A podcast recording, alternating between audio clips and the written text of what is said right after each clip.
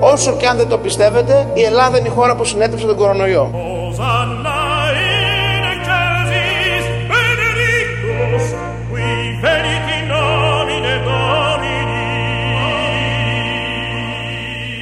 Όσο και αν δεν το πιστεύετε, η Ελλάδα είναι η χώρα που συνέτρεψε τον κορονοϊό. Μπράβο! Εγώ το πιστεύω. Το πιστεύω γιατί το βλέπω πρώτον. Δεύτερον, το λέει ο Υπουργός, ο, ο αρμόδιος και για αυτό το θέμα. Οπότε δεν τίθεται καμνένα, καμία απολύτως αμφισβήτηση. Έχουν συντρίψει τον κορονοϊό. Του περνάει και μια αμφισβήτηση, το λέει, όσο και αν δεν το πιστεύετε, η Ελλάδα έχει συντρίψει τον κορονοϊό. Οπότε όλα αυτά που ζούμε είναι τίποτα. Και οι μάσκες, περιττές και οι εντατικές και οι κινητοποιήσεις και το θέατρο του Χαρδαλιά κάθε απόγευμα. Όλα αυτά δεν υπάρχει λόγος να υπάρχουν, διότι έχουμε συντρίψει τον κορονοϊό. Είναι μια θετική είδηση, την κρατάμε αυτή, γιατί θα πάμε στα υπόλοιπα. Έχουμε και άλλη μια θετική είδηση, δεν ξέρω αν το έχετε μάθει. Αν μπείτε σε καραντίνα και δουλεύετε σε εταιρεία, μετά μόλις γυρίσετε, έχετε ξεπεράσει το αρχικό σοκ, μόλις γυρίσετε θα δουλεύετε μέχρι στιγμής μια ώρα τσάμπα. Γιατί έχει υποστεί μεγάλο σοκ η εταιρεία. Ένας εργαζόμενος που πονάει τη δουλειά του, το να διαθέσει κάποιες ώρες για να βοηθήσει την επιχείρησή του να μείνει όρθιο και άρα να προστατεύσει τη θέση εργασίας του, δεν είναι τρομερό.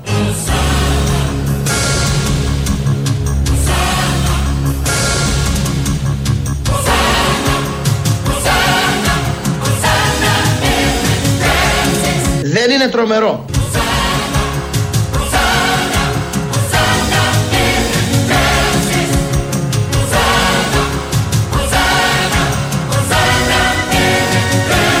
Καραντίνα. Μπαίνει ένας εργαζόμενος σε καραντίνα. Υποχρεωτική καραντίνα. Σύμφωνα με το πρωτόκολλο, εάν αυτός πάσει την καραντίνα και τον ευρούνε στον δρόμο, θα φάει πρόστιμο πεντακόσια ευρώ. Σωστά, σωστά. Επιστρέφει στη δουλειά του και νομοθετική ρύθμιση της κυβερνήσεώς σας του λέτε για αυτό που υποχρεωτικά έκανε και που θα είχε πρόστιμο αν δεν το έκανε, να δουλεύει τσάμπα μία ώρα υπερορία. Κύριε Υπουργέ, έχει σχέση με τη λογική αυτό? Για πείτε μου. Όταν ένας εργαζόμενο μπαίνει σε καραντίνα υποχρεωτική, γιατί έτσι τα φέρνει ο ιός, η επιχείρηση αναλαμβάνει ένα κόστος. Ένα κόστος που έχει να κάνει με ότι έχασε τον εργαζόμενό της. Και αν δεν βρούμε τρόπο να, το να βάλουμε πλάτη και στην επιχείρηση, να το καλύψει στο τέλος ο εργαζόμενος θα μείνει άνεργος. Εδώ έχουμε μια απειλή, έναν εκβιασμό ότι θα μείνεις άνεργος ή θα δουλεύεις τσάμπα μια ώρα. Διότι η επιχείρηση έχασε τον εργαζόμενό της, δεν υπάρχει χειρότερο από την επιχείρηση να χάσει τον εργαζόμενό της. Οπότε βρήκαν αυτή την πολύ εύκολη λύση. Θα δουλεύουμε τσάμπα αν κολλήσουμε τον ιό. Άρα συμφέρει να μην κολλήσουμε τον ιό, να μην είμαστε κρούσμα, γιατί θα δουλεύουμε μετά τσάμπα προς το παρόν μία ώρα. Δεν ξέρεις αύριο μεθαύριο, όταν θα αυξηθούν τα κρούσματα και θα υπάρχουν πολλές καραντίνες σε πολλές δουλειές, τι ακριβώς θα σκεφτούν οι πάρα πολλοί σοφοί που υποτίθεται εκεί για να σκέφτονται τα πρωτότυπα, όχι τα αυτονόητα και αυτά που ξέρει ο καθένας. Δηλαδή δεν φτάνουν τα λεφτά, κόβω σύνταξη. Αυτό το ξέρει και ένα παιδί δημοτικού. Υποτίθεται είναι εκεί για να μην κάνουν αυτά, αλλά δεν είναι μόνο θέμα γνώσης, είναι θέμα και αντίληψης. Στέλνει εδώ ένας φίλος ακροατής ένα ωραίο μήνυμα. Λέει: και να κλείσει ιδανικά μια τέτοια χρονιά φέτος στην αλλαγή του χρόνου, αντί για βεγγαλικά, ιδανικά θα ήταν να εκραγεί το ηφαίστειο της Σαντορίνης. Νίκος. Όντως πολύ ωραία ιδέα. Πραγματικά φαντασμαγορικό. Με αντίστροφη μέτρηση όμως. Να την κάνει ο Μπακογιάννης εδώ από την Αθήνα και να γίνει χαμός στο Αιγαίο. Θα φτάσουν και μέχρι εδώ τα ποκαΐδια. Νομίζω κάτι η Σαντορίνη δίνει κάτι μηνύματα. Μην τα βάλουμε και αυτά σήμερα. Έχουμε τόσα άλλα. Έχουμε και τις ανορθογραφίες της κυβέρνησης, διότι έτσι τις χαρακτήρισε ο κυβερνητικός εκπρόσωπος. Όλα αυτά τα πολύ ωραία που συνέβησαν με τις μάσκες. Σε ό,τι αφορά τώρα το άνοιγμα των σχολείων. Τα σχολεία άνοιξαν χωρίς τα προβλήματα που κάποιοι προεξοφλούσαν. Από την πλευρά της, η κυβέρνηση αναγνωρίζει ότι υπήρξε μία ανορθογραφία. Αυτή που αφορούσε το μέγεθος ενός σημαντικού αριθμού από τις μάσκες που αδυναμήθηκαν στα παιδιά μας. Το ακούσατε πως το είπε, πως το χαρακτήρισε, είναι μία ανορθογραφία. Ποιος φταίει για τις μάσκες, για όλο αυτό που έγινε? Μην βιαστείτε να απαντήσετε. Θα πείτε ο ΕΟΔΗ, θα πείτε το Υπουργείο, ότι δώσανε άλλα στοιχεία πριν τη σειραφή, μετά τη σειραφή, η Κεραμέως. Όχι. Κανείς από αυτούς δεν φταίει. Θα ακούσετε τώρα ποιος είναι ο ένοχος. Αυτό και είναι. Αν θέλετε και την προσωπική μου γνώμη σε αυτό, mm-hmm. αυτό όμως είναι καθαρά προσωπική, όλο αυτό συνέβη διότι το κράτος αποφάσισε να καλύψει μια φασαρία του ΣΥΡΙΖΑ για τις δωρεάν μάσκες. Και αυτό έγινε γρήγορα και ό,τι γίνεται γρήγορα μπορεί να έχει και λάθη. Ο ΣΥΡΙΖΑ φταίει που οι μάσκες ήταν μεγαλύτερες. Το είπε εδώ ο Υπουργός σήμερα το πρωί, τα έλεγε αυτά και χθες το βράδυ στον Blue Sky βγήκε, σήμερα το πρωί στον Αντένα. Είπε λοιπόν ότι οι μάσκες έγινε το λάθος γιατί ο ΣΥΡΙΖΑ. Έφταιγε ο ΣΥΡΙΖΑ. Δηλαδή από αυτά που λέει ο Υπουργός, ε, οι μάσκες έστω και μεγαλύτερες σε κάποιο τμήμα δόθηκαν στα παιδιά επειδή το έλεγε ο ΣΥΡΙΖΑ και όχι επειδή ενδιαφέρθηκε η κυβέρνηση για την υγεία των μικρών μαθητών. Διότι για να πει την παπάντζα για το ΣΥΡΙΖΑ και εκεί αναγκάστηκε να παραδεχθεί ότι κάνουν ό,τι τους λέει ο ΣΥΡΙΖΑ, ανεξαρτήτως αν αυτό είναι καλό ή κακό για τα μικρά παιδιά. Ανορθογραφία λοιπόν, στην οποία, η οποία οφείλεται στο ΣΥΡΙΖΑ, ανορθογραφία, το είπε ο Πέτσας. Θα ακούσουμε τώρα τι άλλο είναι ανορθογραφία. Σήμερα είναι κοινά παραδεκτό ότι η κυβέρνηση υπήρξε μία ανορθογραφία.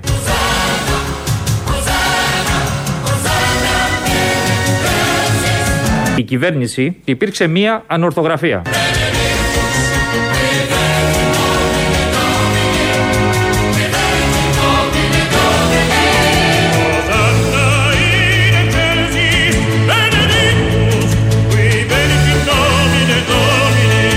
Δεν μπορεί να φορέσουν μάσκα, δεν μπορεί να πνεύσει με τη μάσκα. Δεν γίνεται. Εδώ ένας μαθητής πάνω από τις αίρες, εκεί στο δεκαπέντε μελές, επικεφαλής, εν πάση περιπτώσει, δεν έχουν γίνει νομίζω ακόμη εκλογές, και ε, μιλάει, έχουν κάνει κατάληψη τα παιδιά και λέει για τις μάσκες, δεν μπορούν να τις φορέσουν γιατί δεν ε, θέλουν να πειθαρχήσουν στις μάσκες, και να ακούσουμε πώς ακριβώς αντιλαμβάνεται αυτός ο νέος συμπολίτης μας τους αγώνες και την ίδια τη ζωή. Δεν μπορεί να φορέσουν μάσκα, δεν μπορεί να πνεύσεις με τη μάσκα. Δεν γίνεται. Okay. Σε αναγκάζουν να φορέσει μάσκα. Δεν είναι αναγκαστικό. Κάνουμε κατάληψη γιατί είναι παλ και πρέπει να το κάνουμε αυτό. Και δεν έχουμε ε, καθαρίστρες. Η μία καθαρίστρια έχει μόνο τρεις ώρες στο σχολείο και χρειαζόμαστε το επάνω να είναι καθαρό στο σχολείο μας. Αλλιώς μπορούμε να κολλήσουμε μικρόβια. Πολύ καλό το έτοιμο για τις καθαρίστρες. Υπάρχει και σε άλλα σχολεία. Οκ, okay, κατανοητό. Ε, όμως εδώ σωστά ζητάει καθαρίστρες για να μην κολλήσουν μικρόβια. Όμως μάσκα δεν φοράει από το άλλο το μικρόβιο, το οποίο είναι ανεξαρτήτως καθαριότητας στο χώρο. Οι αντιφάσεις που υπάρχουν στο κίνημα, να το δεχτούμε έτσι. Και πάμε να ακούσουμε τώρα τον Κυριάκο Βελόπουλο, ο οποίος με πολύ στρωτό και σαφή λόγο ε, κάνει πολύ σοβαρές καταγγελίες. Και θα σας πω και κάτι σοβαρό. Σοχαΐτ, Ισοχαΐμ, Ισοχαλίμ, Φοκόβ, Μπρτζάκ, Μεχεκίμ, Ντελεκ, Ιμπαλέχ. Επίσης, Αμπτερσιά, Αμπτερζά, Βαλτιμίρ, Σοχαΐμ, Αμπτελεκ, Μπαγκεμπέμ.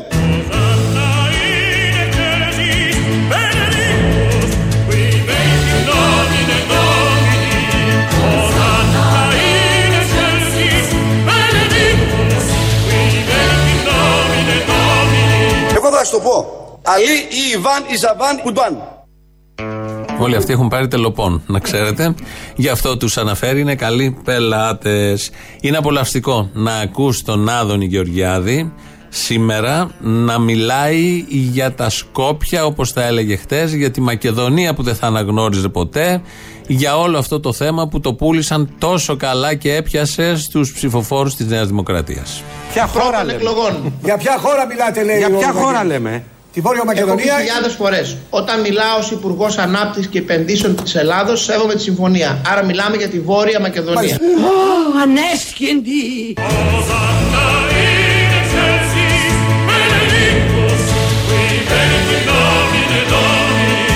Άρα μιλάμε για τη Βόρεια Μακεδονία.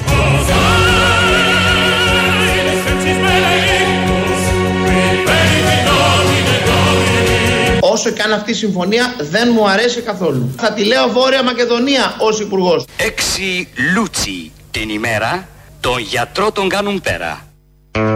Έτσι, ένα διαφημιστικό να κολλήσει με αυτό που μόλις ακούσαμε. Ως υπουργός θα τη λέει Βόρεια Μακεδονία. Ως πολίτης όμως ποτέ δεν θα την πει Βόρεια Μακεδονία. Θα την πει Σκόπια. Όπως και συνεχίζει να, τον, να την τη χώρα να την αποκαλεί. Αυτά λοιπόν τα κωμικά συμβαίνουν. Είναι ωραία διασκέδαση όλο αυτό που συμβαίνει με τους δεξιούς που δεν μπορούν να διαχειριστούν με τίποτα την επίσκεψη του ΖΑΕΦ προχτές και βάζουν το κεφάλι στην άμμο νομίζοντας ότι δεν τους παρακολουθεί κανείς. Ευχάριστο το λες αυτό, όμως έχουμε άλλο ένα ευχάριστο γεγονότο. Κάτι ευχάριστο ότι παντού αρχίζει η δύναμη της Ένωσης Κεντρών και ανεβαίνει.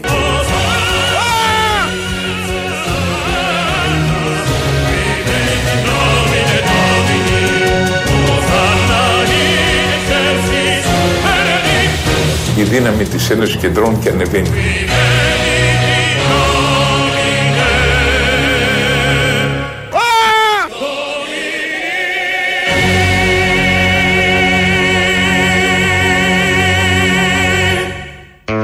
Εδώ Ελληνοφρένεια. Με τα ευχάριστα που μόλις μας έφερε ο Βασίλης Λεβέντης ότι ανεβαίνει η Ένωση Κεντρών. Είναι μια αχτίδα αισιοδοξίας σε όλο αυτό που συμβαίνει. Μακάρι να ανέβει και να κυριαρχήσει και πάλι στο πολιτικό στερέωμα. δύο έντεκα δέκα ογδόντα οκτακόσια ογδόντα, τηλέφωνο επικοινωνίας. radio παπάκι παραπολιτικά τελεία τζι άρ, το mail του σταθμού. Αυτή την ώρα παρακολουθούμε ό,τι γράφετε εδώ. Τα βλέπω μπροστά.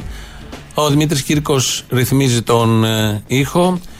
Και θα πάμε λίγο πίσω, επτά χρόνια, επτά χρόνια πριν, δύο χιλιάδες δεκατρία, περίπου έντεκα, έντεκα και μισή το βράδυ, στο Κερατσίνι, στην οδό Παναγίτης Αλδάρη, στον αριθμό εξήντα, μόλις είχε μαχαιρώσει ο Ορπακιάς τον Παύλο Φύσσα. Είναι ο αστυνομικός που βρέθηκε εκεί, ένας εκ των αστυνομικών, προσπαθεί να βγάλει άκρη, βλέποντας πεσμένο κάτω τον Παύλο Φύσσα, προσπαθεί να βγάλει άκρη με το ΕΚΑΒ για να δώσει τις πρώτες βοήθειες. Παρακαλώ. Έλα γιατρέ, ένα μαχαίρωμα έχουμε στο Κερατσίνι, πάμε. Ναι. Δεν, δεν έχει επαφή. Αν μπορείτε δώστε σε ένα αστυνομικό εκεί πρώτες βοήθειες γιατί έχει πελαγώσει. Εντάξει. Εντάξει, πηγαίνουμε, κοντεύουμε. Εντάξει. Ναι, παρακαλώ. Καλησπέρα. Καλησπέρα. Αστυνομία τηλεφωνώ. Ναι, ναι. Έχω έναν μαχαιρωμένο στο θώρακα. Ναι. Αναμένουμε ασθενοφόρο, επειδή δεν ξέρω πόσες ώρες. Πες μου κάτι, τι να κάνω.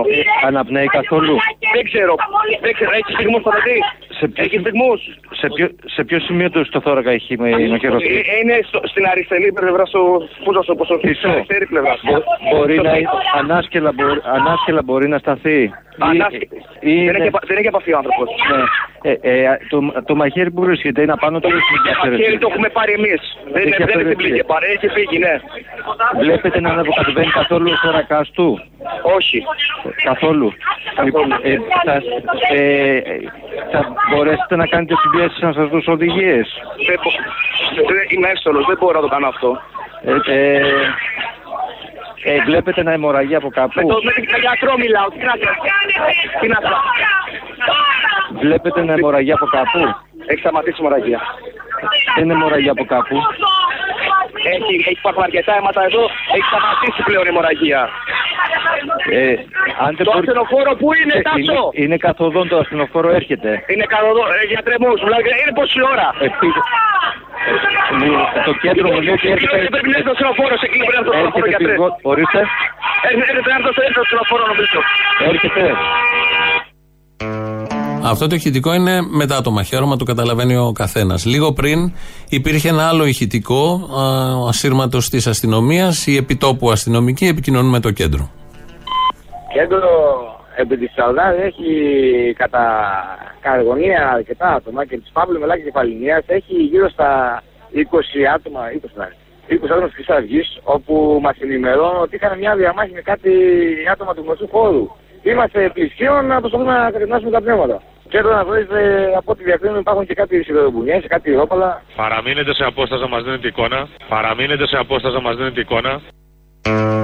Αυτή είναι η κεντρική κατεύθυνση του ελληνικού κράτους. Παραμείνετε σε απόσταση. Περιγράφει σιδηρογροθιές, τάγμα εφόδου, ο αστυνομικός της περιοχής εκεί. Και από το κέντρο η οδηγία είναι παραμείνετε σε απόσταση να μας δίνετε εικόνα. Λοιπόν, θα παραμείνουμε σε απόσταση. Δεν είμαστε και δεν θα είμαστε όλοι οι Έλληνες μαζί. Επειδή ακούγεται τα τελευταία χρόνια με κάθε ευκαιρία όλο αυτό, δεν θα είμαστε ποτέ μαζί με τον φασίστα. Δεν έχουμε τίποτα κοινό με αυτόν που πιστεύει στην ιδεολογία του θανάτου. Τίποτα κοινό με τα φασιστικά κατακάθια, τον πάτο της κοινωνίας. Τίποτα κοινό με τον μαχαιροβγάλτη που πριν επτά χρόνια κάρφωνε το μαχαίρι στο στήθος του Παύλου Φύσσα. Τίποτα κοινό με αυτόν, τίποτα κοινό με αυτούς που το όπλισαν το χέρι, αυτούς που ενέκριναν τη δολοφονία ψηφίζοντας τους νεοναζί, αυτούς που λένε ότι δεν είναι φασίστες, αλλά ουρλιάζουν να βουλιάξει βάρκα με τα μωρά και την έγκυο προσφυγοπούλα μέσα. Πάντα και καθαρά απέναντι σε αυτά τα αποβράσματα. Από την εποχή της κατοχής που οι λαδέμποροι όταν δεν κέρδιζαν εις βάρος του λαού έβαζαν την κουκούλα και κάρφωναν αγωνιστές στα μπλόκα. Από την εποχή που με το τρίκυκλο σκότωναν το λαμπράκι, από την εποχή που οι ρουφιάνοι της διπλανής πόρτας κατέδιδαν τον εργαζόμενο που απεργούσε ή το φοιτητή του Πολυτεχνείου. Απέναντι πάντα σε αυτά τα σιχάματα. Από τότε μέχρι σήμερα που οι απόγονοί τους είτε μαχαιρώνουν στους δρόμους, είτε γραβατωμένοι ξερνάνε το φασιστικό δηλητήριο, καλυμμένο με μπόλικη αγραμματοσύνη και μιξοκαθαρεύουσα. απέναντι πάντα σε αυτούς και το σύστημα που τους κανακεύει, γιατί τους έχει ανάγκη. Το σάπιο, στο σάπιο πάντα βρίσκει στήριγμα. Ο κόσμος να γυρίσει ανάποδα και να έρθουν τα πάνω κάτω, αυτοί σκουπίδια βρωμερά θα παραμένουν πάντα στη χωματερή της ιστορίας. Αυτό είναι χρέος. Στην ιστορία, στην αξία του ανθρώπου και στη μάνα αυτή που σήμερα για έβδομη χρονιά θα αγκαλιάσει αυτό που της άφησαν. Αντί για το λεβέντι της, ένα κομμάτι τσιμέντο. Στου δράες του δράκου τη καμπούρα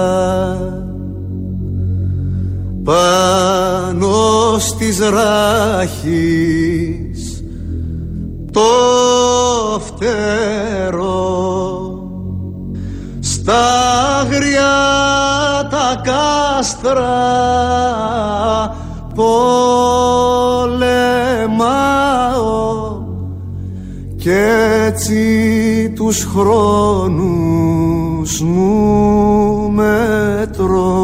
Το φίλο μας το πιάσανε τελευταίο, μας χτίσαν άνθρωπος, έκατσε και πολέμησε και αφού είδαν ότι δεν μπορούσαν να τον ρίξουν κάτω γιατί είναι λιοντάρι, τον εμαχαιρώσανε. Τον κυνηγήσανε εδώ, ο γιος μου μπήκε μπροστά, έδιωξε τα παιδιά και ένας έρχεται με το αμάξι ανάποδα, βγαίνει και τον καρφώνει στην καρδιά. Ο γιατρός μου είπε είναι επαγγελματικό κτύπημα. Φτιάχνω φαρέ, φτιάχνω φαρέτρα μαύρη απ' της νύχτας τα μάτια. Όποιος δεν φοβάται το πρόσωπο του τέρατος πάει να πει ότι του μοιάζει.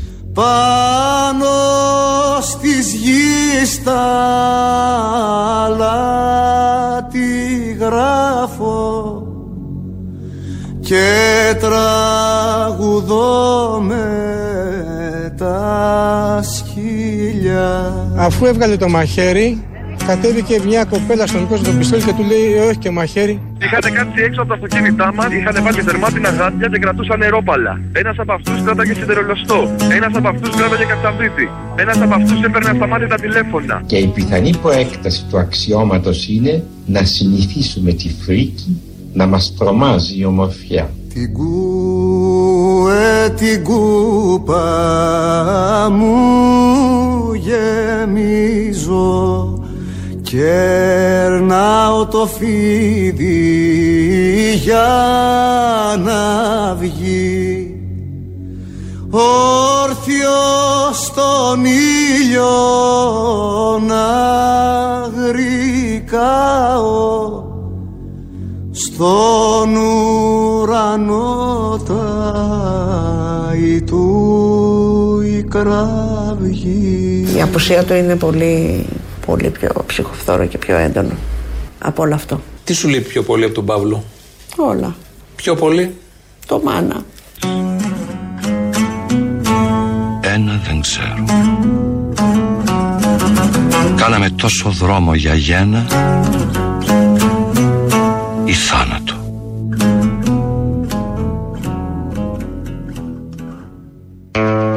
Εδώ Ελληνοφρένεια, όπως κάθε μέρα, τα παραπολιτικά ενενήντα κόμμα ένα, δύο έντεκα δέκα ογδόντα οκτώ ογδόντα, το είπαμε το τηλέφωνο. Μας ακούτε ζωντανά στο ελληνοφρένια τελεία net τελεία gr, το επίσημο site μας. Ε, μετά μπορείτε εκεί να μας ακούσετε και ηχογραφημένους. Μας ακούτε ζωντανά και στο YouTube Ελληνοφρένεια, στο official ε, και στο Facebook. Έχουμε πει όλα τα στοιχεία. Πάμε, πρώτο μέρος του λαού μας πάει στις πρώτες διαφημίσεις. Ναι. Πρέπεια εκεί. Η ελληνοξένεια, τι είναι απ' όλα. Ποιο είναι το πρώτο που πατέ? Ελληνοπρέπεια, ελληνοξένεια. Ελληνοπρέπεια. Κομψό αστιάκι. Βέβαια, έκτακτο, έκτακτο αγαπητέ. Όλο τέτοια εύχομαι να μπει το δύο χιλιάδες είκοσι ένα. Μπράβο. Έλα να σου πω κάτι τώρα. Δεν μας έφτανε το, το μπαίνε βγαίνε του συντρόφου του κορονιού. Έχουμε και το μπαίνε βγαίνε του απέναντι. Αλλά ξέρεις με τη διαφορά ότι το ίδιο πράγμα είναι. Διότι το, τα μπερδέψαμε στο μέγεθος. Μάλιστα. Δεν καταλάβαμε ούτε Χριστό, ήταν και τα. Όπως ήτανε, άστα γάμπα. Ακούω από όλους ότι ήσουν καταπληκτικό στην παράσταση. Εγώ δεν ήρθα. Βέβαια, στα αρχεία σου, τι να, να κάνεις. Καλά σου, να σου πω. Στο βαρτισμό τη μαρκία τώρα δύο εβδομάδες ε, δεν ε, ε, συνειδητοποίησα ότι αν όντως οι μάσει αυτές οι παιδικές κάνουν τρία κόμμα πέντε με τέσσερα ευρώ που άκουσα από κράτη, δεν ξέρω αν είναι αυτή η τιμή, τότε εντάξει, αντιλαμβάνομαι γιατί είχαν και αυτό το μέγεθος. Σου λέει και ο, αυτός ο, ο κατασκευαστής, κάτι να του κάνει λίγο μπαμπάτσικες. Εντράπηκε, ναι. Να δικαιολογήσουν τα τέσσερα ευρώ. Σου λέει υπερτιμολογήσαμε που υπερτιμολογήσαμε για να τα πιάσει ο υπουργός. Να μην τις κάνω κάπου λίγο μπουγιόζικες. Είναι σαν να πηγαίνεις για κοντοσούβλι.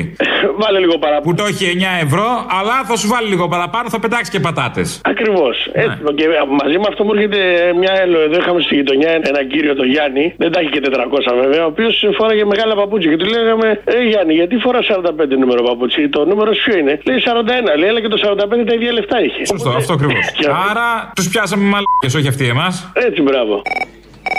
Ο Θεός να βάλει το χέρι του παιδί μου. Να το βάλει, πού? Λοιπόν, να σε ρωτήσω, είμαστε στον τουρισμό. Τώρα, τώρα είμαστε στον τουρισμό, πολύ καλά τα πάμε. Ρε, πότε θα πληρωθούμε να μας πούνε, ρε. Τρεις μήνες είμαστε απλήρωτοι. Και τι θα τα κάνεις, μωρή, τι θα τα κάνεις, σε lockdown πάμε. Πότε θα χαλάσεις. Περιμένω το Θεό να βάλει το χέρι του. Πού είναι η Λουκά? Θα το βάλει. Ωραία. Αποστόλη μου, εσύ. Εγώ αν έφυγε άλλο. Γεια σου, Γιάννα από Νεάπολη. Θέλω να δώσω συγχαρητήρια στην κυβέρνηση που φρόντισε για τους συνταξιούχους κάτω το χιλίο ευρώ να τακτοποιήσει εγκαίρως. Τον ευχαριστούμε πάρα πολύ. Συνέβη κάτι τέτοιο? Θα συμβεί το Δεκέμβριο, λέει ο κύριος Αυτιάς. Άμα το λέει ο Αυτιάς, αφού έχει σκοτώσει τον Ερντογάν, ο Αυτιάς ή μετά? Τέλος πάντων. Τέλος πάντων, εσείς φτιάξτε ένα ωραίο καλάθι. Έτσι καλό. Ναι, ναι. Και πηγαίνετε ναι, ναι. να μαζέψετε τον παρά που έρχεται. Α, μπράβο, ακριβώς. Φιλάκια πολλά. Άντε σε καλή μεριά. Να σε καλά, γεια, γεια. Σάθινο το καλάθι, να είναι ανακυκλώσιμο. Φιλάκια, γεια, γεια. Επειδή ακούω πολύ για τις μάσκες, πες μου άλλες δύο χωρίσεις της μάσκας. Σερβιέτα. Ναι. Τεντόπανο. Όχι. Η μία είναι για τους φασίστες, να καταργήσουν την κουκούλα και να βάλουν τη μάσκα. Και η άλλη είναι για ζώνη αγνότητος στις γυναίκες, να τη φοράνε οι άντρες τους όταν φεύγουν. Άχω. Όχι, αυτό ήταν πολύ κρυό, αλλά δεν. Έχεις πληγεί κι εσύ, ε, καταλαβαίνω. Άστο, δεν πειράζει.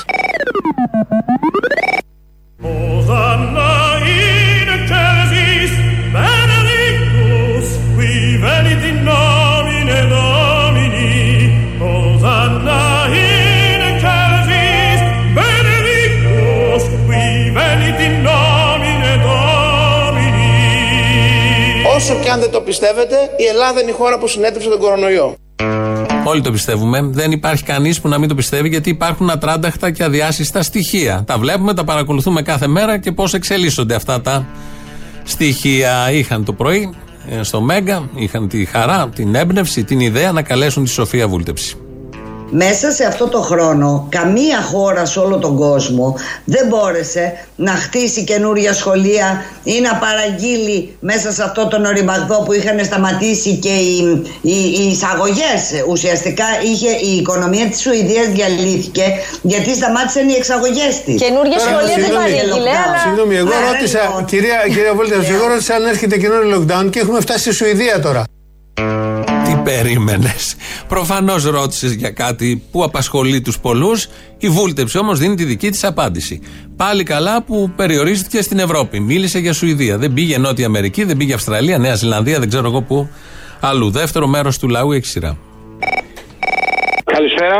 Γεια. Yeah. Ο Αποστόλης ο Μπαγλαμάς, ο παλιοκομμουνιστής. Πες το κι έτσι. Θέλω να δηλώσω ότι ο ελληνικός λαός είναι αχάριστος. Ότι εσύ είσαι μαλάκας, γιατί δεν το δηλώνεις? Λοιπόν, του χαρίζω ένα, ένα γάιδαρο και τον κοιτάει στα δόντια. Είναι δυνατόν? Δίνει ένα δώρο η ελληνική κυβέρνηση του Μιτσοτάκη. Ένα δώρο που είναι πάντα ευπρόσδεκτο. Ασφαλώς, άμα σας αρέσει ή όχι, δεν έχει καμιά σχέση. Στα δόντια, κοίταξε να δεις, είναι... δεν το κοιτάει σε καμία περίπτωση. Μέσα, γιατί δεν μπορείς να δεις δόντια, δεν μπορείς να δεις μάτια, μύτη, σχεδόν μαλλιά. Και μας κάνει χαρούμενη η πρόθεση που μας δίνουν ένα δώρο. Δωρεάν δεν είναι οι μάσκες? Δωρεάν. τεσσεράμισι ευρώ η μία, δεν το λες και δωρεάν. Ε, αλλά δεν τις πληρώνει η. Όχι, ελληνική... καλά, είναι δυνατόν να τις πληρώσει ο ένας από τη φορολογία, τον προξένο στους φόρους και αυτά, όχι βέβαια. Λοιπόν, υποσχέθηκε τρεις μάσκες στην κάθε... στο κάθε παιδί. Γιατί δεν το βάζεις μες στη ΔΕΗ? Υποσχέθηκε τρεις μάσκες. Εγώ λέω στη ΔΕΗ, στη ΔΕΗ να τις βάλει μέσα. Έφτιαξε μία μάσκα. Το κόστος, γιατί έτσι. Έφτιαξε μία μάσκα σε τρεις, που είναι το πρόβλημα. Σωστό. Έτσι δεν είναι? Έχει ευθύνη ο κάθε γονιός να τις χωρίσει, ή το παιδί τι κάνει? Γεια σου, Κουκλέ. Σήμερα εδώ πέρα στο παλιό καμένο της Μόριας, ο κύριος Κώστας από τον άλλο άνθρωπο και πάρα πολύ αλληλέγγυοι ε, άνθρωποι, έχουμε έρθει να φτιάξουμε δύο χιλιάδες μερίδες φαγητό για τους πρόσφυγες και μετανάστες. Αυτή είναι η Ελλάδα της ανθρωπιάς, αυτή είναι η Ελλάδα της αλληλεγγύης. Ελπίζουμε, φίλε, να μαζευτούμε κι άλλοι, να γίνουμε σιγά σιγά να γίνουμε πιο πολλοί. Αυτό τίποτα άλλο, τίποτα άλλο. Να είμαστε καλά, τίποτα άλλο. Έλα, Αποστόλη, τι θα κάνεις, μωρέ. Καλά, μωρέ, εσύ τι κάνεις. Καλά. Έλα, σου πω, πότε θα κατέβεις τα Χανιά. Τα Χανιά, γιατί την άρθω να κάνω. Εγώ τι έκανα και την άλλη φορά. Παράσταση. Ναι, ρε. Εδώ δεν επιτρέπεται, καλέ, σιγά-σιγά. Κάτσε να δούμε. Είχες έρθει στην προηγούμενη παράσταση. Ε, δεν είναι πια με τις κουτιές, είπαμε. Πού να ξέρεις ποιος είσαι. Ο Γιάννης. Γεια σου, Γιάννη. Λοιπόν, πρώτον, υπάρχει μια κινητοποίηση την Παρασκευή από το Πάνε, στο Κερατσίνι, στην πλατεία Ζαρντέν, έξι ώρα, ενάντια στη Χρυσή Αυγή, στα φασισταριά, για να μην βγει απόφαση και αθωωωθούν για τον Παύλο Φύσσα. Και δεύτερον, είναι αυτοί που σου είχαν πει ότι ντρέπομαι ότι είμαι Ελληνίδα. Ναι, εσύ μόνοι νομίζεις και σε κατάλαβα τώρα. Όχι, πρόσεξε, σε εισαγωγικά τον ντρέπομαι, γιατί χθες νομίζω άκουσα το θύμιο που είπε για μία για τα προσφυγόπουλα να μην μπουν στα σχολεία του και του ε, μολύνουνε. Τα μυαλά τα φελεί. Συγκόρυφο δεν έγινε αυτό. Ναι. Μπράβο. Νομίζω ότι αυτοί θα πρέπει να φύγουν από τα σχολεία μας και να μπουν τα προσφυγόπουλα. Μάλλον θα είναι πολύ καλύτερα τα σχολεία μας με τα προσφυγόπουλα. Νομίζω, νομίζω με τα παιδιά αυτινών που μεγαλώνουν σε αυτό το σπίτι, με αυτούς τους γονείς, ναι. Δεν είναι τα μόνα παιδιά που μεγαλώνουν. Υπάρχουν και άλλα παιδιά που μεγαλώνουν έτσι από, τα, από πάνω μέχρι κάτω. Δηλαδή υπάρχουν τέτοιοι φελοί, αλλά τι να πούμε περισσότερο. Η εταιρεία που φτιάχνει τις μάσκες έφτιαχνε αλουμίνια. Ε, φτιάχνει και αλουμίνια, ναι, δεν κατάλαβα. Είναι καλές οι μάσκες, άρα δεν περνάει κρύο. Μήπως ήταν καμιά, ήθελα να πιάσει καμιά έξυπνη σίτα. Μήπως γι' αυτό ήταν τόσο μεγάλη. Α, γι' αυτό ήταν σε μέγεθος πόρτας. Μπορεί. Ε, μπορεί, μπορεί. Ή κανένα ανεξύπτωτο. Ναι, αυτά τα έχουμε πει. Τώρα μας παίρνεις στο και πέντε να μας πεις ότι λέγαμε παρά είκοσι πέντε. Άιντε νούμερο. Έλα ρε φιλαράκι μου καλό, γιατί ρε που να πούμε εσύ κι άλλος να πούμε κατηγορείτε το Βορύδι. Γιατί από εκεί που άκουγα ότι ξέρετε οι Τούρκοι οι οποίοι είναι ηγεμονικοί, οι οποίοι είναι εδώ, οι οποίοι είναι το άλλο, οι Τούρκοι κατέληξαν να παρακαλάνε αυτή τη στιγμή την Ελλάδα για μια συζήτηση. Δεν παρακαλάει ο Ερντογάν να μιλήσει με το... Καλά, μάλλον είδε αυτιά, γι' αυτό παρακαλάει. Είδε τον αυτιά που θα τον ροχαλίσει, θα τον ρίξει τη ροχάλα και θα τον, θα τον βρει, θα του κάνει. Είναι και η εξωτερική πολιτική αυτή του δένδια υπό το Μιτσοτάκη. Να, τρεις και μία. Εγώ άλλο θέλω να πω αγάπη. Μου, εσύ δεν θα παρακαλούσες να βρεθείς να πούμε δίπλα-δίπλα με αυτό τον γκόμενο με το σκυθυροβόλο βλέμμα που μόλις έχει δει τον εξωγήινο. Και τι δεν θα έδινες, ας πούμε, για να κάτσεις σε ένα μικρό τετατέτ με αυτό το πρόσωπο. Και τι δεν θα έδινα. Καιρό σκέφτομαι τι θα έδινα. Έλα, γεια. Έλα ρε τρελό αγόρι, να σου πω. Έλα. Με το AIDS δίνανε προφυλακτικά δωρεάν σε ευαίσθητες ομάδες, στους ομοφυλόφιλους και στους ναρκωμανείς. Τώρα με το κορο- κορονοϊό δίνουνε μάσκες στους μαθητές. Εσύ που είσαι ξύπνιος και ο νους κατεβάζει, γιατί εγώ ένα δημοτικό έχω τελειώσει και αυτό με πέντε την έβγαλα την έκτη δημοτικού. Στο μέλλον τι θα βγει τώρα, ποιος ιός θα βγει και τι θα μοιράζουν δωρεάν. Για πες μου εσύ που τα ξέρεις όλα. Αν είμαστε τυχεροί, dildos. Ποιος? Αυτός, ένα μηδέν. Και όπως κάθε Παρασκευή, προς το τέλος, έχουμε τις παραγγελιές αφιερώσεις σας. Σήμερα είναι λίγο μεγαλύτερες, θα καταλάβετε το λόγο ή τον υποψιάζεστε. Αυτές μας πάνε στο ακριβώς της ώρας. Μαγκαζίνο με την Ανδριάννα Ζαρακέλ. Τα υπόλοιπα εμείς τη Δευτέρα. Γεια σας.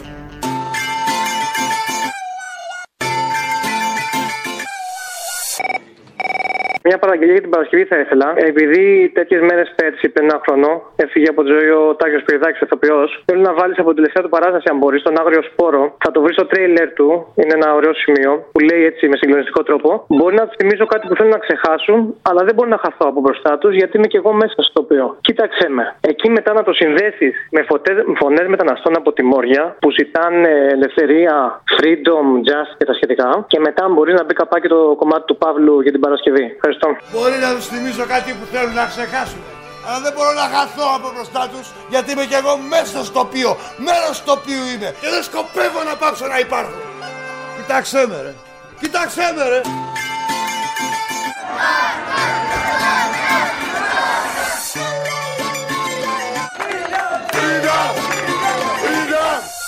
Έγινε ο κόσμος μια μεγάλη φυλακή και εγώ ψάχνω έναν τρόπο τα δεσμά να σπάσω.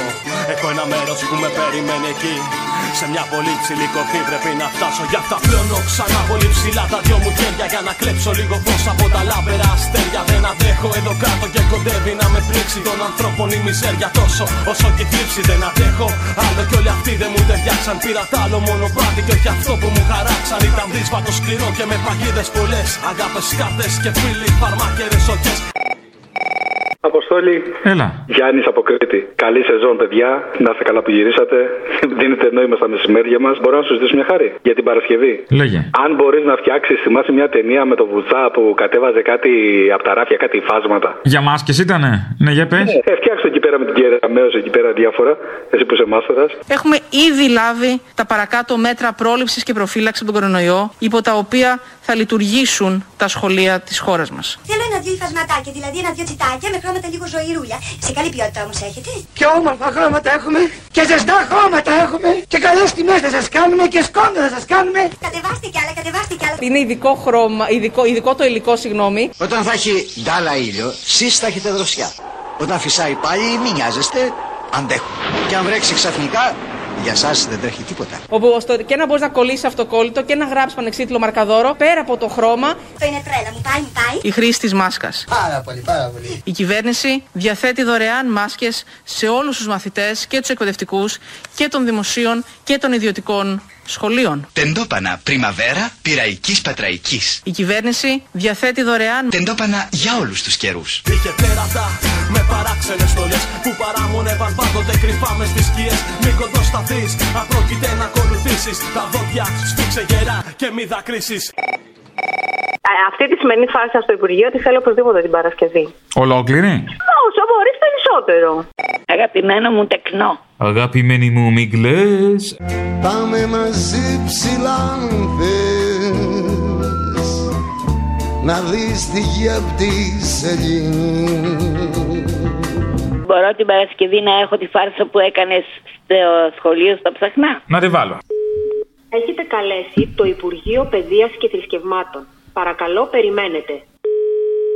Γραφείο Υπουργού. Καλημέρα σας. Καλημέρα. Το γραφείο της κυρίας Κεραμέως. Ναι, ναι. Καλημέρα. Λέγομαι Δημήτρης Βενιέρης. Ναι. Τηλεφωνώ από το δεύτερο δημοτικό σχολείο Ψαχνών. Μάλιστα. Είμαι δάσκαλος εδώ. Ναι, ναι. Καλή σχολική χρονιά κιόλας. Επίσης. Να είστε καλά. Ε, τηλεφωνώ γιατί έγινε κάτι, κάτι το αποτρόπαιο, κάτι ασύλληπτο σήμερα το πρωί και θέλω να σας ενημερώσω. Ναι, ναι. Ήρθαν τα δέματα με τα παγούρια και τις μάσκες. Ναι. Και σε μία από όλες τις κούρτες, αντί για παγουρίνο μέσα, ήταν γεμάτη με κάτι μπουκαλάκια που έγραφαν lubricant. Λιπαντικό. Α, σοβαρά. Lubricant. Ναι. Και επειδή είχε ένα βενζινάδικο δίπλα, νομίζαμε έγινε λάθος, αλλά δεν ήταν τέτοιο λιπαντικό. Τι ήταν? Άλλο λιπαντικό. Έγραφε η κούρτα απ' έξω Δόκτορ Π.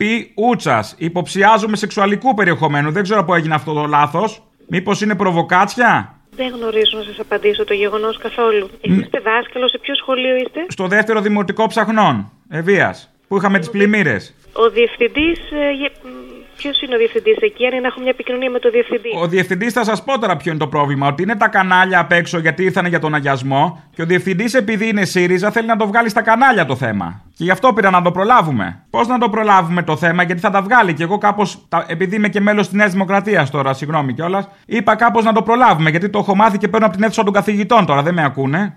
Ναι. Και έγινε και λάθος, όχι τίποτα άλλο. Και δώσαμε και στον ιερέα που έκανε τον αγιασμό ένα μπουκαλάκι. Νομίζαμε να είναι αντισηπτικό. Μάλιστα. Από πού προήλθαν αυτά? Από πού προήλθαν, αυτό λέω και εγώ. Μήπως είναι προβοκάτσια, μήπως επειδή είναι ΣΥΡΙΖΑ το οργάνωσε με ΣΥΡΙΖΑΕΟΥΣ, δεν ξέρω. Μάλιστα. Ε, εγώ θα το σημειώσω αυτό και θα έχουμε μια επικοινωνία. Αν... Πώς να το κάνω εγώ, τι, τι να κάνω για να τον προλάβω? Ε, θα, εφόσον μου έχετε αναφέρει το γεγονός στο σχολείο και το όνομα του διευθυντή, θα έχουμε εμείς έτσι μια επικοινωνία. Για κάντε μια επικοινωνία, γιατί φοβάμαι αυτό σε μια χαρά έτοιμο του ήρθε.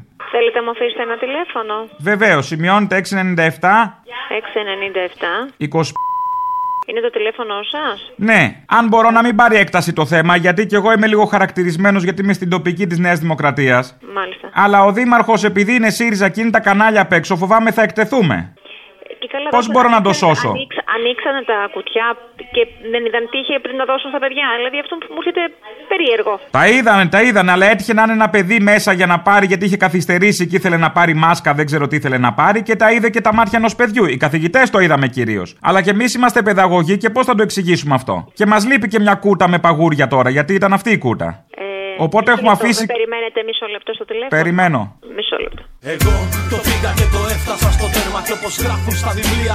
Οι παλιοί σοφοί όταν θα φτάσει ο ήλιος στο τελευταίο γέρμα, θα βάλουνε φωτιά από ψηλά οι αετοί. Δεύτερο δημοτικό σχολείο ψαχνών, ε. Ναι, ναι, ναι, βέβαια. Και έγινε και ένα λάθος, όχι τίποτα άλλο. Εμείς το περάσαμε για αντισηπτικό και έδωσα και στον πάτερ που ήρθε για τον αγιασμό ένα μπουκαλάκι και θα γίνουμε ρεζίλ τώρα, φοβάμαι.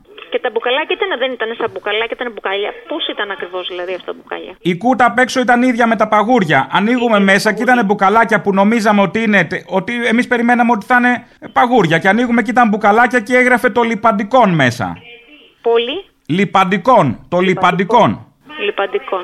Το θέμα είναι ότι εδώ εγώ τον κρατάω με νύχια και με δόντια. Μη μας κάνει ρεζίλη στα κανάλια. Ε, κύριε Βενιέρη, περιμένετε μισό λεπτό. Είναι το τοπικό κανάλι. Ναι. Μισό λεπτό περιμένετε. Ναι, μου είπατε δεύτερο δημοτικό σχολείο ποιας περιοχής? Ψαχνών, Ψαχνών Ευβοίας, εδώ που είχαμε τις, τις, τις πλημμύρες, ξέρετε. Ναι, ναι. Δεν μπορώ να το καταλάβω. Λιπαντικό στα παιδιά στο σχολείο και έγραφε πάνω το λιπαντικόν. Τι πράγματα είναι αυτά? Ναι, ωραία. Σαν να, να το πουλάει ο Βελόπουλος, καταλάβατε. Μάλιστα. Καταλάβατε. Ευχαριστούμε για την ενημέρωση. Αν έχω κάτι νεότερο, θα σας. έξι εννιά εβδομήντα δύο. Ένα μου πάτε το τηλέφωνο. Ε, ναι. Σωστά, ωραία. Να περιμένω πολύ. Λοιπόν κάποιο νέο από εσάς. Αν έχω κάτι νεότερο, θα σας ενημερώσω. Στο μεταξύ, εμείς τι κάνουμε με τα λιπαντικά, τι να τα κάνω? Πού να τα βάλουμε αυτά? Τώρα τι να σας πω. Καλά. Κατάλαβα. Για στους με πρόδωσανε πίσω μαχαιριές, θέλω να ξέρουν ότι σιγάνι κάψουν. Και για αυτές τις αγάπες τις παλιές, θέλω να ξέρουν ότι σιγάνι κάψουν. Κι όσοι μ' απειλήσαν με πυρηνάδες, μα θέλω να ξέρουν ότι σιγάνι βολικό. Να έρθουνε να με βρουν στην κόρυφη ψηλά τους περιμένω και σιγάνι βολικό. Και μια παραγγελιά, είχες μέσα στην εβδομάδα ένα ρεπορτάζ με μια εικόνα που δάκρυσε. Και επειδή η Παρασκευή είναι μέρα χαλαρότητας, βάλε μου αυτά τα ρεπορτάζ με το Λεβέντη λίγο που κλαίει. Άλλη εικόνα που δάκρυσε. Εντάξει. Ναι, αυτή είναι η τραγική εικόνα προσθέτει. Που δάκρυσε. Έλα, γεια. Γεια σας, Αποστολή μου. Εδώ πίσω η εικόνα που βλέπετε είναι της Ένωσης Κεντρών. Δάκρυσε. Ειδικά όταν πληγώνουν έναν λαό σαν τον ελληνικό. Ε, καθάρισα την εικόνα εκεί. Μια κοπέλα όμως με πλησίασε. Την καθάρισα και έβλεπα από μέσα κάτι έτρεχε. Το καθάριζα, νόμιζα ότι είναι εξωτερικό. Μάλιστα. Και μετά βλέπω το αριστερό της μάτι να τρέχει. Σε σένα βασίζεται η Μακεδονία. Ανατρίχιασα ολόκληρη. Καταλάβατε, λέει ο Δημήτρης Οικονόμου, ότι ήταν πρόκειται για θαύμα. Απλώς το κατάλαβα, με έπιασε ρίγος, όχι το κατάλαβα. Κι αν από την Ελλάδα λείψει η ψυχή της, μένει ένα πτώμα η Ελλάδα. Μου είπα να μην κάνω όνειρα τρελά, να μην τολμήσω να κοιτάξω τα αστέρια. Μα εγώ ποτέ μου δεν τους πήρα σοβαρά, πήρα τον κόσμο ολοκληρώ στα δυο μου χέρια.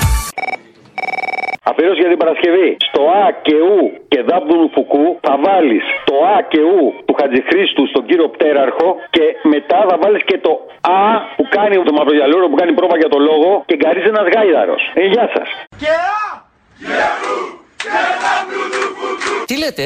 Και Α και Ου και Δάμπτου Φουκού. Ναι, και και Α και Ου και Δάμπτου Φουκού. Α Ου και Δάμπτου Φουκού.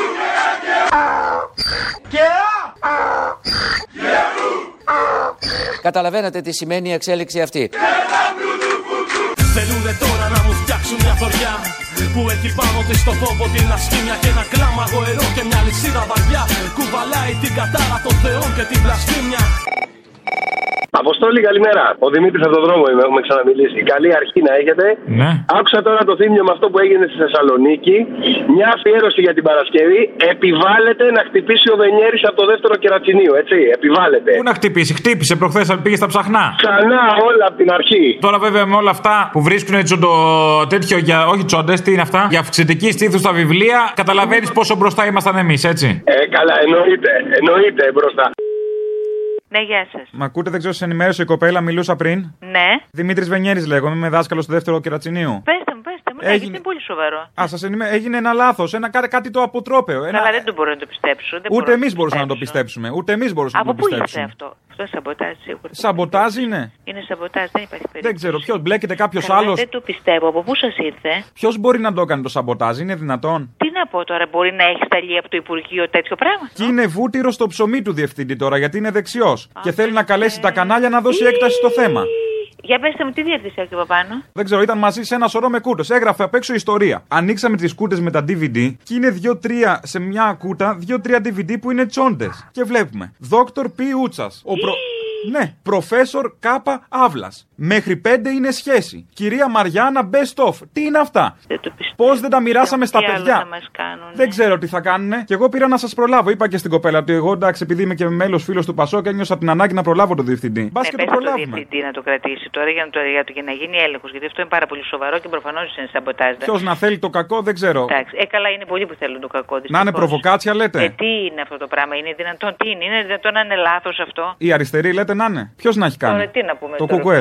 Δεν ξέρω, δεν ξέρω. Ναι. Ε, είναι για τρομερό. Πέντε μου λίγο τα στοιχεία τι, σας. Τι να κάνω. Δημήτρης Βενιέρης λέγομαι. Είμαι στο δεύτερο δημοτικό Κερατσινίου. Ναι, μισό λεπτό λίγο, γιατί είναι υπουργός, μισό λεπτό. Ναι, περιμένω. Ναι. Πείτε και στην ναι. κυρία Υπουργό, Άννα.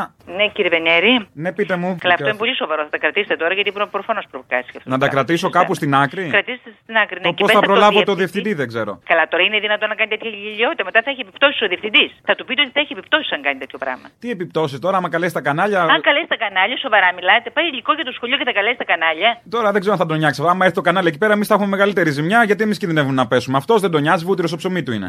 Όχι. Ενημερώσατε... Θα του πείτε ναι. ότι ενημερώθηκε υπουργός και θα έχει επιπτώσεις αν κάνει οποιαδήποτε δημοσιοποίηση. Θα κινήσουμε όλη την νόμιμη διαδικασία, γιατί αυτό είναι σίγουρα υλικό προβοκάτσιας. Πέστε του για να τρομάξει. Να το πω έτσι, λέτε. Βεβαίως. Πέστε του να... για να τρομάξει ότι αν κάνει οτιδήποτε, η υπουργός θα κινήσει όλη την νόμιμη διαδικασία. Δεν επιτρέπεται να το κάνει αυτό. Εσείς έχετε ενημερώσει την υπουργό? Τώρα μόλις. Α, ξέρει. Τώρα, τώρα, τώρα που μιλούσαμε, πήρε για άλλο λόγο υπουργός. Δεν ξέρω τι να κάνω, είμαι και σε πανικό, δεν ξέρω. Αυτό το πράγμα να έρθουν τσόντες στα παιδιά. Ευτυχώς που, που δεν πήγαν στα χέρια τους, που τα προλάβαμε εμείς oh. και δεν τα μοιράσαμε. Λοιπόν, προλάβετε το διευθυντή. Θα κοιτάξω, θα κάνω ό,τι να είναι. Είμαι κι εγώ να σκάσω, καταλαβαίνετε. Εντάξει, προλάβετε το διευθυντή. Είμαστε παιδαγωγοί. Δεν είναι δυνατόν αυτά τα πράγματα να φτάνουν στα δικά μας χέρια και να τα δίνουμε στα παιδιά. Δεν θα δακρύσω, μα δεν και θα φοβηθώ. Δεν θα αφήσω να μου κλέψουν τα όνειρά μου ελεύθερα ψηλά. Πολύ ψηλά πετώ. Κι όλοι ζηλεύουν τα περήφανα κι αδέρφια με τα φτερά μου. Αν την Παρασκευή δεν έχεις τίποτα καλύτερο να κάνεις, ναι. ε, βάλε αυτό το, το τραγούδι του, του Μισθακίδη, το Μίλα. Μια μάνα μόνη στάθηκε απέναντι από το φίδι. Μια μάνα που θυσίασε μονάκριβο στο λίδι. Τα λόγια της δεν μάσησε, τους κοίταξε στα ίσα. Ο πόνος δεν τη λύγησε, τη λένε Μάγδα Φύσσα. Τι με κοιτάς, σου είπα δεν κλαίω. Τρέπομαι μόνο με όλα αυτά που σου λέω. Μπορεί όλα να γίνονται μέσα στη γειτονιά σου. Περνάς από εκεί, αλλά κοιτάς τη δουλειά σου. Και μη μου πεις ότι δεν έβλεπες πάλι όταν κλωτσούσανε το ζάκ στο κεφάλι. Ήτανε μέρα μεσημέρι στην πόλη. Κυρπαντελίδες και μπάτσι, αδίσταχτοι όλοι. Μίλα. Και για αυτούς που δεν προλάβανε, το γιακουμάκι τζάμπα μάγκες τον τρελάνανε. Όλοι το ξέραν, μα κανείς δεν μιλούσε. Και η ευαίσθητη ψυχή το αιμορραγούσε. Σήκωσε το βλέμμα, κοίτα πως κατάντησες φουκαρά. Έγινες όλα εκείνα που κοροϊδεύες πιο παλιά. Σπίτι, δουλειά, μιζεριά κι η ζωή σου να περνά. Σ' όλα αυτά που δίπλα σου συμβαίνουν να στέκεσαι μακριά. Και περιμένω κι άλλα αδέρφια για να βγουν σ' αυτή την κορυφή που όλους περιμένει αργή. Να μην δακρύσουν και να μην φοβηθούν σ' αυτήν την έξυπνη απάτη, την καλωστημένη. Για σους με πρόδωσαν με πίσω μαχαιριές, θέλω να ξέρουν ότι σιγάνι κάψου. Και για αυτές τις αγάπες τις παλιές, θέλω να ξέρουν ότι σιγάνι κάψου. Ποιος τη μαφίλησαν με πύρινα δεσμά, θέλω να ξέρουν ότι σιγάνι βολικό. Να έρθουνε να με βρουν στην κορυφή ψηλά τους περιμένω και σιγάνι βολικό. Για σους με πρόδωσαν με πίσω μαχαιριές, θέλω να ξέρουν ότι σιγάνι κάψου. Και για αυτές τις αγάπες τις παλιές, θέλω να ξέρουν ότι σιγάνι κάψου. Ποιος τη μαφίλησαν με πύρινα δεσμά, θέλω να ξέρουν ότι σιγάνι βολικό. Να έρθουνε να με βρουν στην κορυφή ψηλά τους περιμένω και